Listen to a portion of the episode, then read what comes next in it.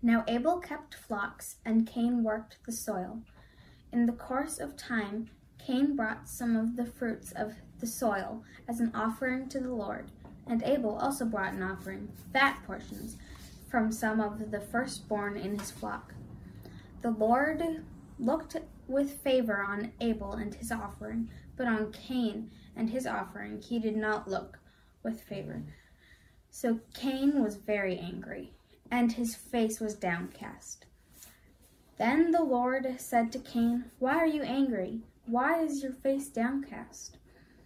If if you do not if if you do what is right, you will you will not be accept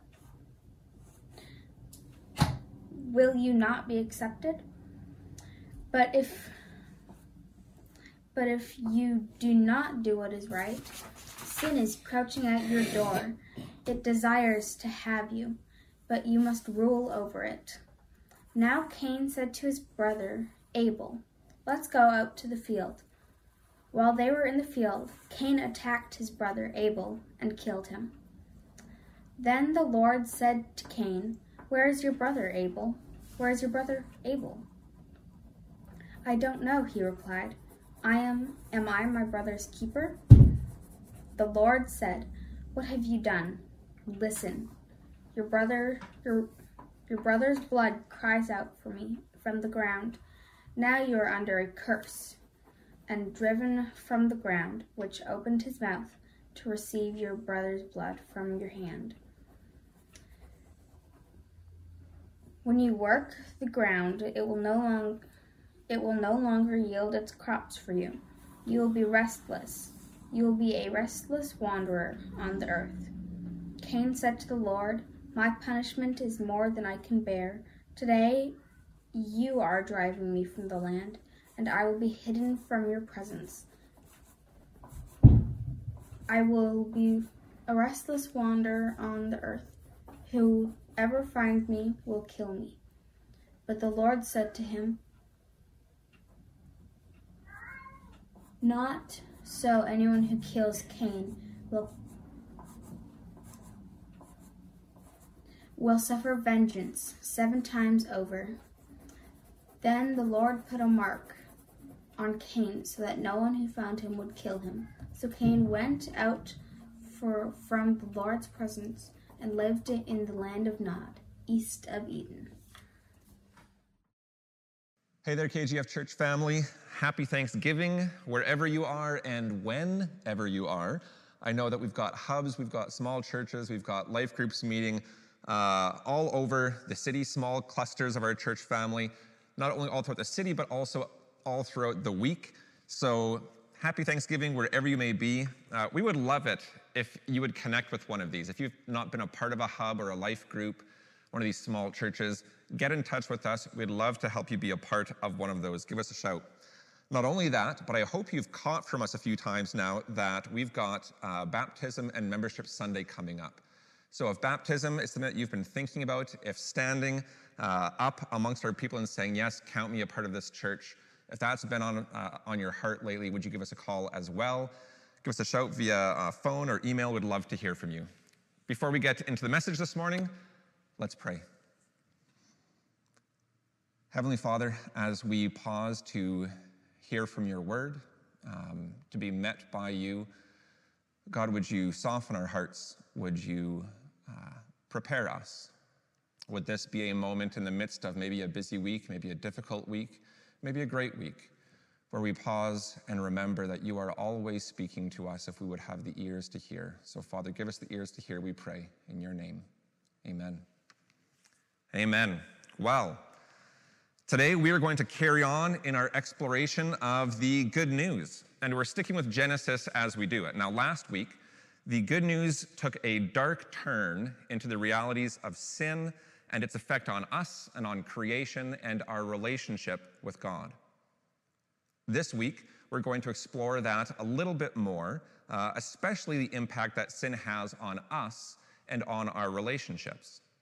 So, picking up on that last line of scripture read by my beautiful daughter Avery, flanked by my equally wonderful girls Ella and Lauren, we're going to talk about what it means to live east of Eden. That is, in a place that is touched by sin, but not abandoned by God, a place where God's shalom can still be made manifest. Now, I know that I'm not the first person to catch onto that line and hang on to it, uh, but I promise I'm not going to be as long as Steinbeck was. I might not be as good as him, but I'm not going to be as long. Like Steinbeck, however, we are going to be looking at the story of Cain and Abel in Genesis chapter 4, and maybe a little bit beyond that as well.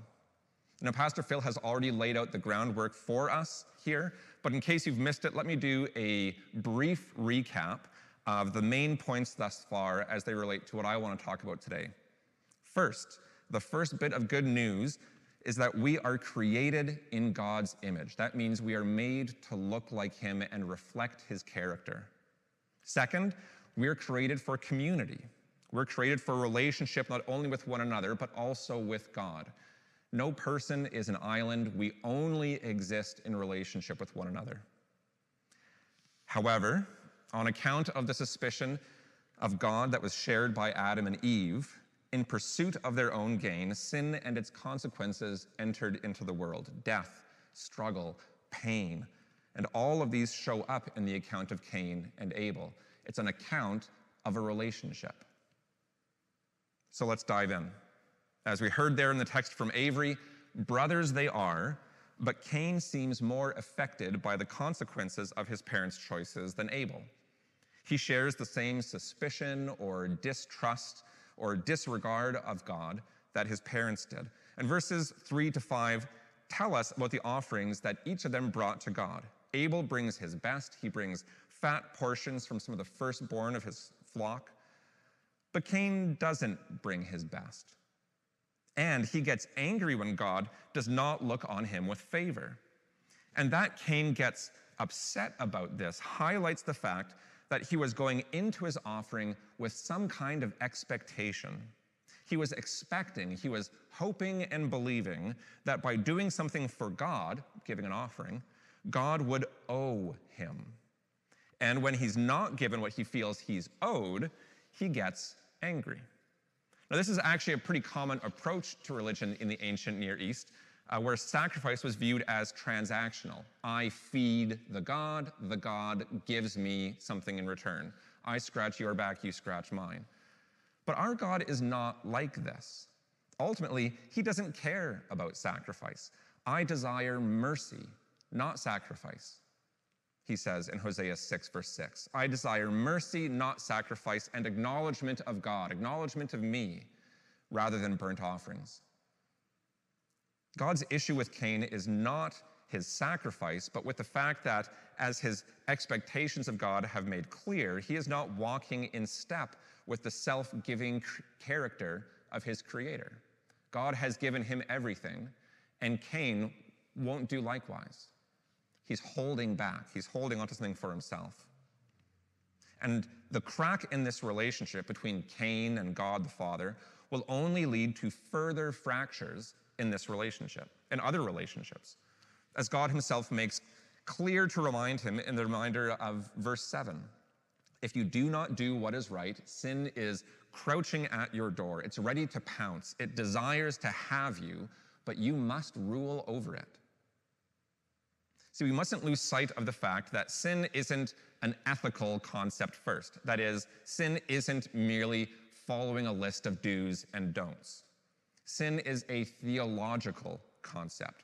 What that means is, first and foremost, it refers to our relationship with God.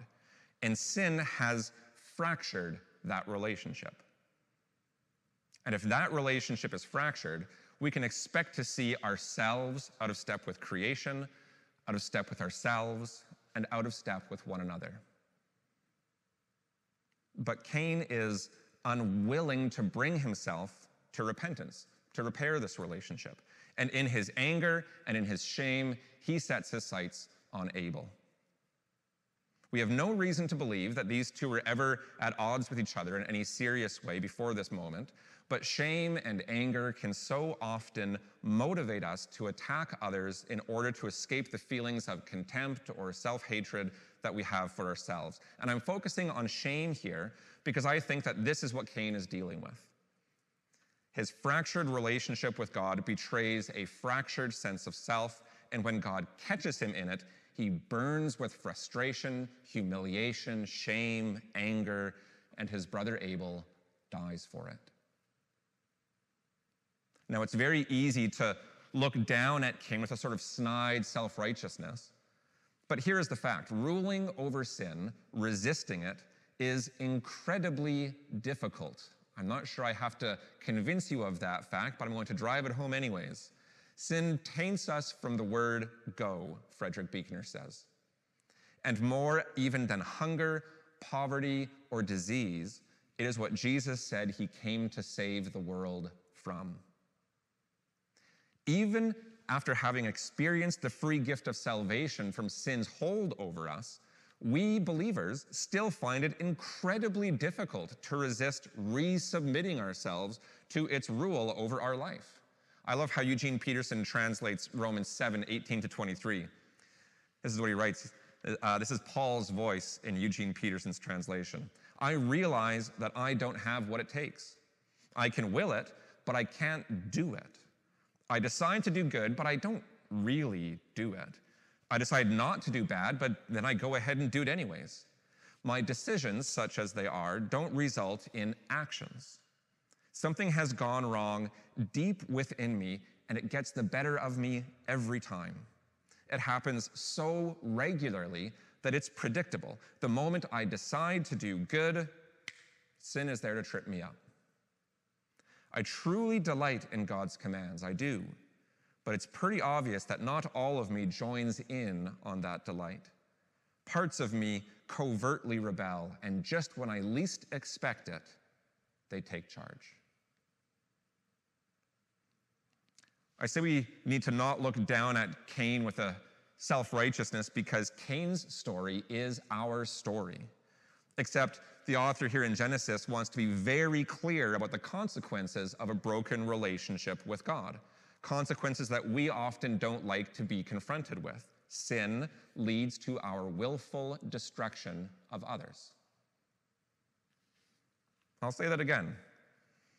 Sin leads to the destruction of others. It begins with the destruction of ourself, and that ripple effect spreads and spreads and spreads.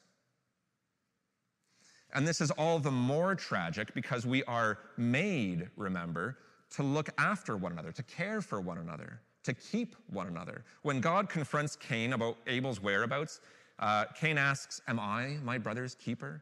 And the answer is yes. Yes, you are. We are. We are each other's keeper. And yet, even knowing this, we still submit to the destructive pull of sin and willfully take each other down a notch, willfully insult one another, in front of each other's faces or behind each other's backs. We willfully abuse one another, manipulate one another, take advantage of one, of one another, hurt one another. Cain's story, the story of Cain and Abel, this is our story, and our messes are echoes of this mess. In fact, I want to pause here for a minute. I want you to grab a piece of paper, grab a piece of paper and grab a pen. And I want you to take a moment and be honest with yourself here. Take a moment and ask yourself who this week have you hurt with your words or your actions, or perhaps with your lack of words or lack of action? And what I want you to do is, I just want you to write their name down. You don't have to write what you did, just write that person's name down. Let's be honest with ourselves for a moment here, have this little moment of private confession and recognition, and write down those people who we've, who we've hurt and recognize our affinity with Cain. There's to be a slide that pops up with a question there. We're to take about two minutes to do this. I'm to do this as well. So let's take a moment and write those things down right now.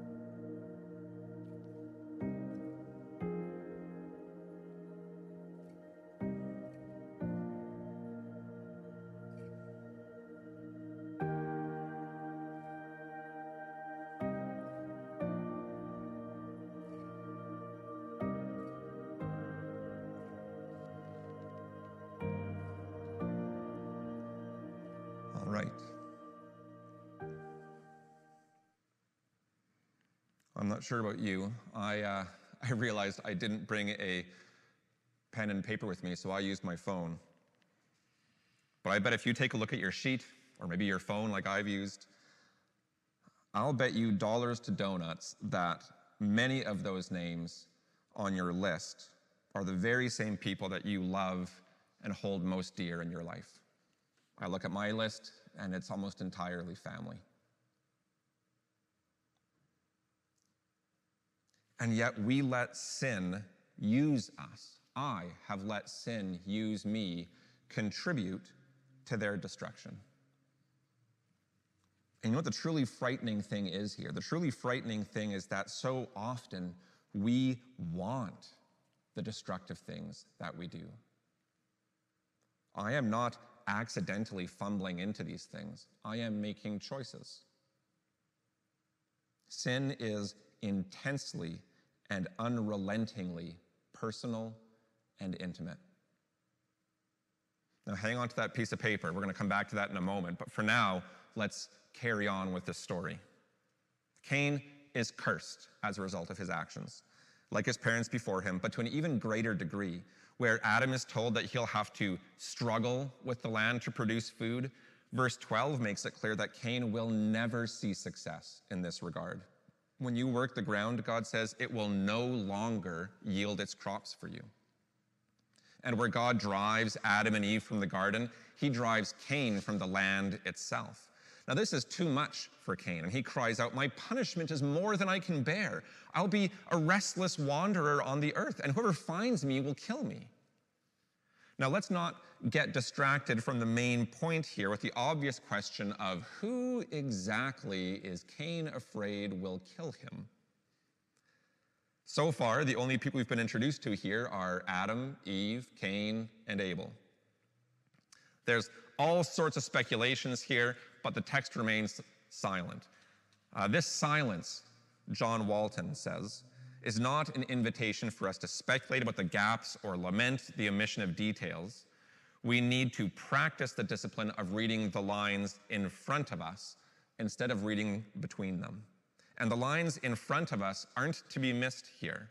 In the same way that God clothed Adam and Eve before they left the garden to protect them from the elements outside, so God puts a mark on Cain to protect him so that no one will kill him. Even in exile, God looks after Cain. Ian Provan points out he keeps him, even though he would not keep his brother. He promises him justice, even though Abel did not receive justice. He even goes so far as to say he will himself avenge Cain if anyone harms him. The mark, then, is God's uh, a symbol of God's promise to look after Cain. Adam and Eve spit in God's face, and God says, Before you go, let me look after you.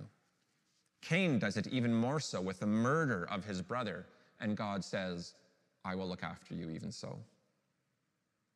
A murderer who deserves to die according to later Jewish law is instead only exiled. And in his exile, he remains an object of God's continued blessing. Cain is watched over by God in his land of wandering, and that's what Nod means here. It's not a specific place, it's just a land of wandering. God looks over him as Cain should have watched over Abel, but did not. This is grace and mercy in the face of unkindness and injustice. And so Cain went out from the Lord's presence and lived in the land of Nod, east of Eden. And I find this last bit of the sentence, east of Eden, so evocative as a description of the place we all now inhabit.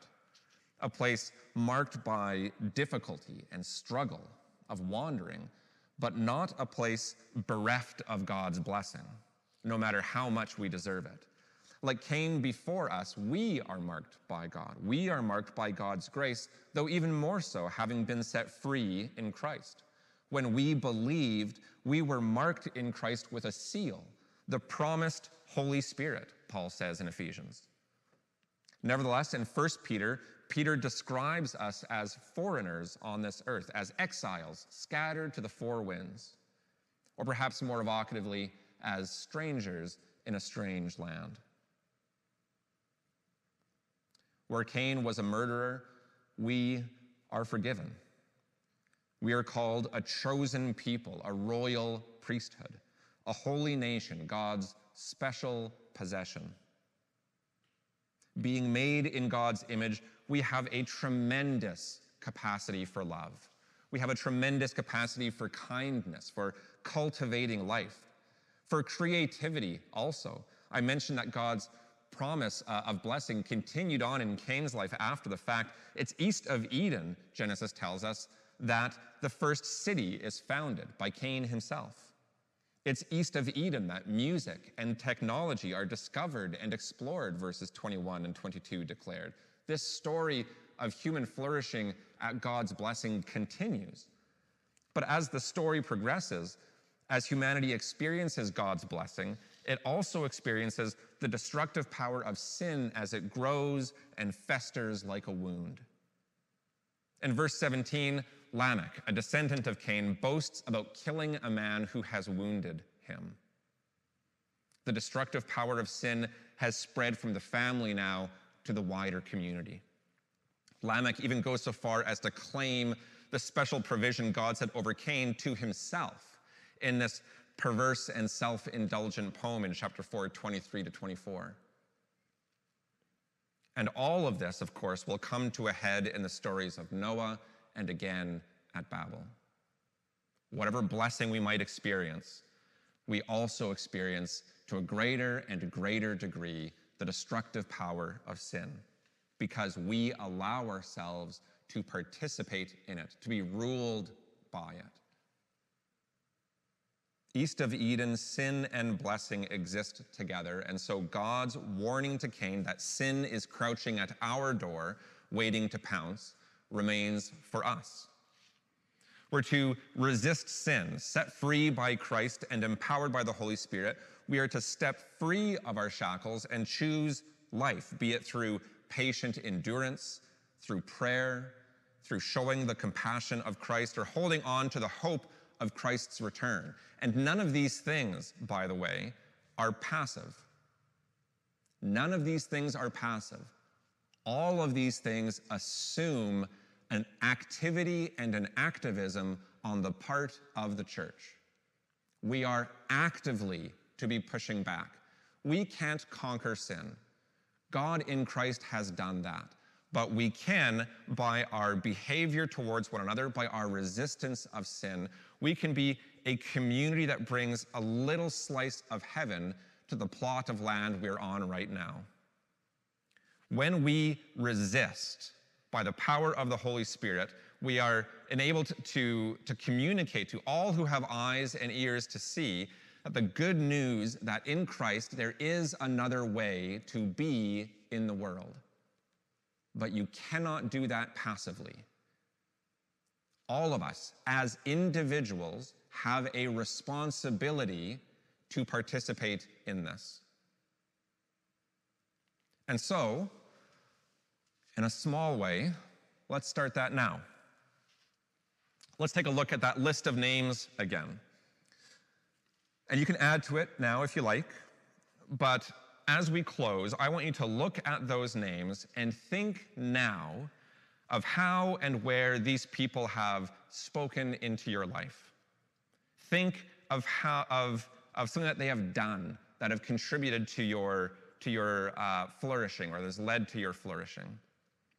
Think also of what you can do for them to make amends for the harm that you may have done in your carelessness and sin.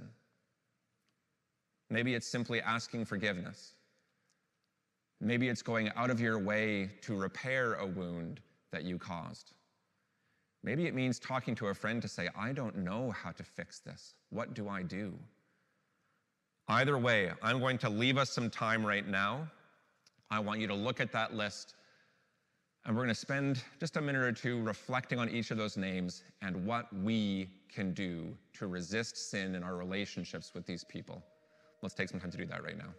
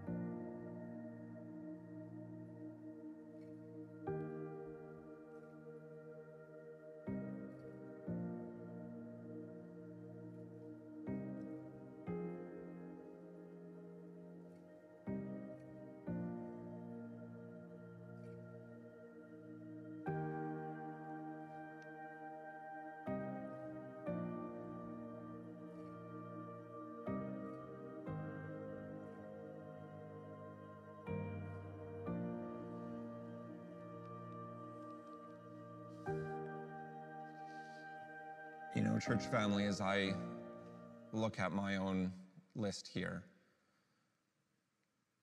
some of the ways that I can be engaged in resisting sin and doing what I can to rule over it by the grace of God's Holy Spirit. Some of my things are easy, mundane, even, but they require a choice on my part. Some of these are longer and harder. Um, I think the way to address them is often, however, still through small and often mundane things. We are looking at lists of names on a page, and this is a start because there are wounds that are outside of our families and outside of our circle of friends either. How is the church going to serve as a light for the wider community? What about the fact that we as a church have been complicit in some of the wounds that have been caused in, in, in communities adjacent to our own? I think of the First Nations community. I think of the church's treatment of women in the past. I think of the question of sexual ethics that is arising right now. How do we bring and speak life into these situations when we ourselves have so often caused the hurt? This is where we can thank God for the good news of His forgiveness and His grace. This is where we can rest in His mercy, but this is where we cannot rest on our butts and be passive in the work that God has called us to do. God has called us to resist sin. God has called us to be his ambassadors in the world, to be good news for other people. And sometimes the answer is easy and mundane. And other times the answer is difficult and hard and has to be wrestled with. But we're called to do both. Church family, let me pray right now as we close this, this morning or this afternoon or this evening or whenever you're watching this. Let's pray together. God of justice and grace and mercy, we know that we have hurt those whom you have called us to keep. We've acted out in anger and shame when we should have turned to you for help and direction. We've taken revenge on others and called it justice, seeking to hurt another to ease our own pain. Forgive us, God, for not seeing our own faults or our own sins when we are so quick to point them out in others. And God, forgive us for our inaction and silence as much as our hurtful actions and harsh words. Jesus, help us to resist the sin you so graciously freed us from through your death on the cross, and restore us to the ways you taught us to love our neighbor, to keep our family, our friends. Even those whom we would rather call our enemy, you have called us to love them. To resist causing hurt and instead seek forgiveness and restoration. Call us into the paths of love and reconciliation so that living east of Eden, we would not lose our way to you. Your mercy extends to us all. Your grace is a gift, and there is nothing we can do to deserve or earn it. Jesus, guide us into your living blessings, into love and justice, hope and mercy, forgiveness and grace. In your name, in the name of the Prince of Peace. Amen. KGF family, if during this time together you felt at all that you may need to walk with someone, that you need someone to walk with you through the hurt that you have caused, or maybe even uh, the, the, the hurt that somebody has caused you, or maybe even the hurt that you have caused to someone maybe the guilt and shame of how you've hurt somebody else. I want to encourage you, wherever you are on that spectrum, to reach out to us and make a connection with one of our Stephen ministers. These are people in our congregation who are trained just for this thing to walk alongside those in a place of real need. You can give us a call here at the church or you can reach us through email. But let's close right now with a benediction. KGF family, see that you be at peace among yourselves and love one another. Follow the example of Christ and live by his Spirit, and God will comfort you and help you, both in this world and the world which is to come. Friends, as we close today, would you talk amongst yourselves, connect with a friend or family member this week, ask what does it look like for us to resist sin? Or even better, make it more personal and talk about what it looks like for you to resist sin. Don't forget that list of names that you've got written down on a piece of paper or on your phone. Friends, God bless you, and I hope that we'll catch you all again next week.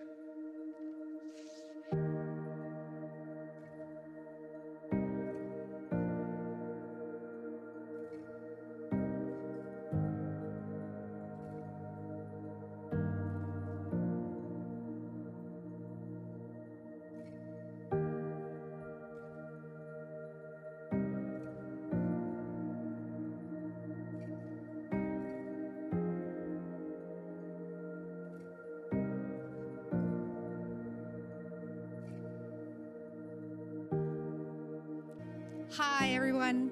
A shout out today to the KOLO to the Heart Hub and to the ENS Hub.